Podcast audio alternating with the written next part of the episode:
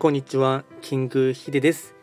そしていつもこちらのラジオの収録を聞いていただきましてありがとうございます。トレンド企画とは、トレンドと企画を掛け合わせました造語でありまして、主には旧世企画とトレンド、流行、社会情勢なんかを交えながら、毎月定期的にですね、運勢とあとは関与行動を情報発信しておりますので、ぜひともそういったものに興味関心がある方はフォローしていただけると励みになります。で今回はですね少し気学っていう観点ではなくてですね、まあ、ざっくりとですね運勢を上げるとか開運っていうことでですね、えっと、参考にしたいですね、えっと、記事がありましたので紹介していきたいかなと思いますが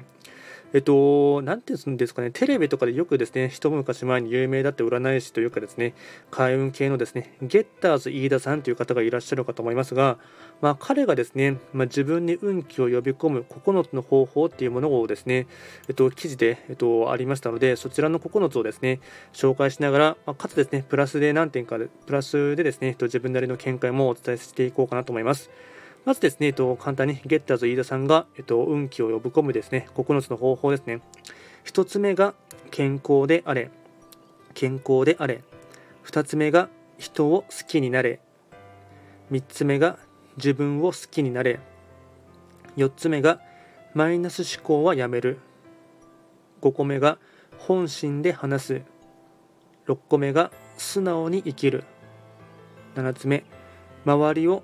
喜ばせる人になる。8つ目悪意のあることはしない。最後の9つ目が部屋はきれいにする。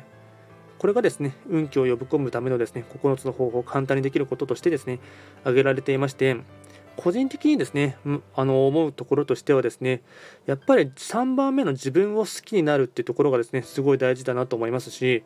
あとはですね周りを喜ばせる人になる。この辺りはですね、やっぱりまあ僕もですね、YouTube とかで最後に必ず言うですね、セリフがあってですね、天の時を知り、地の利を生かし、人の縁によって運勢は開いていきますっていうところがあってですね、やっぱり人とのご縁っていうのはすごい大事になりますので、まあ、周りを喜ばせる人になればですね、そういった方々がですね、また新しい運気を呼んでくれたりですね、いい縁、ご縁が広がるっていうところがありますので、周りの方を喜ばせるとか、家族の方を喜ばせるとか、身内の方を喜ばせるっていうのはですね、すごい大事かなと思います。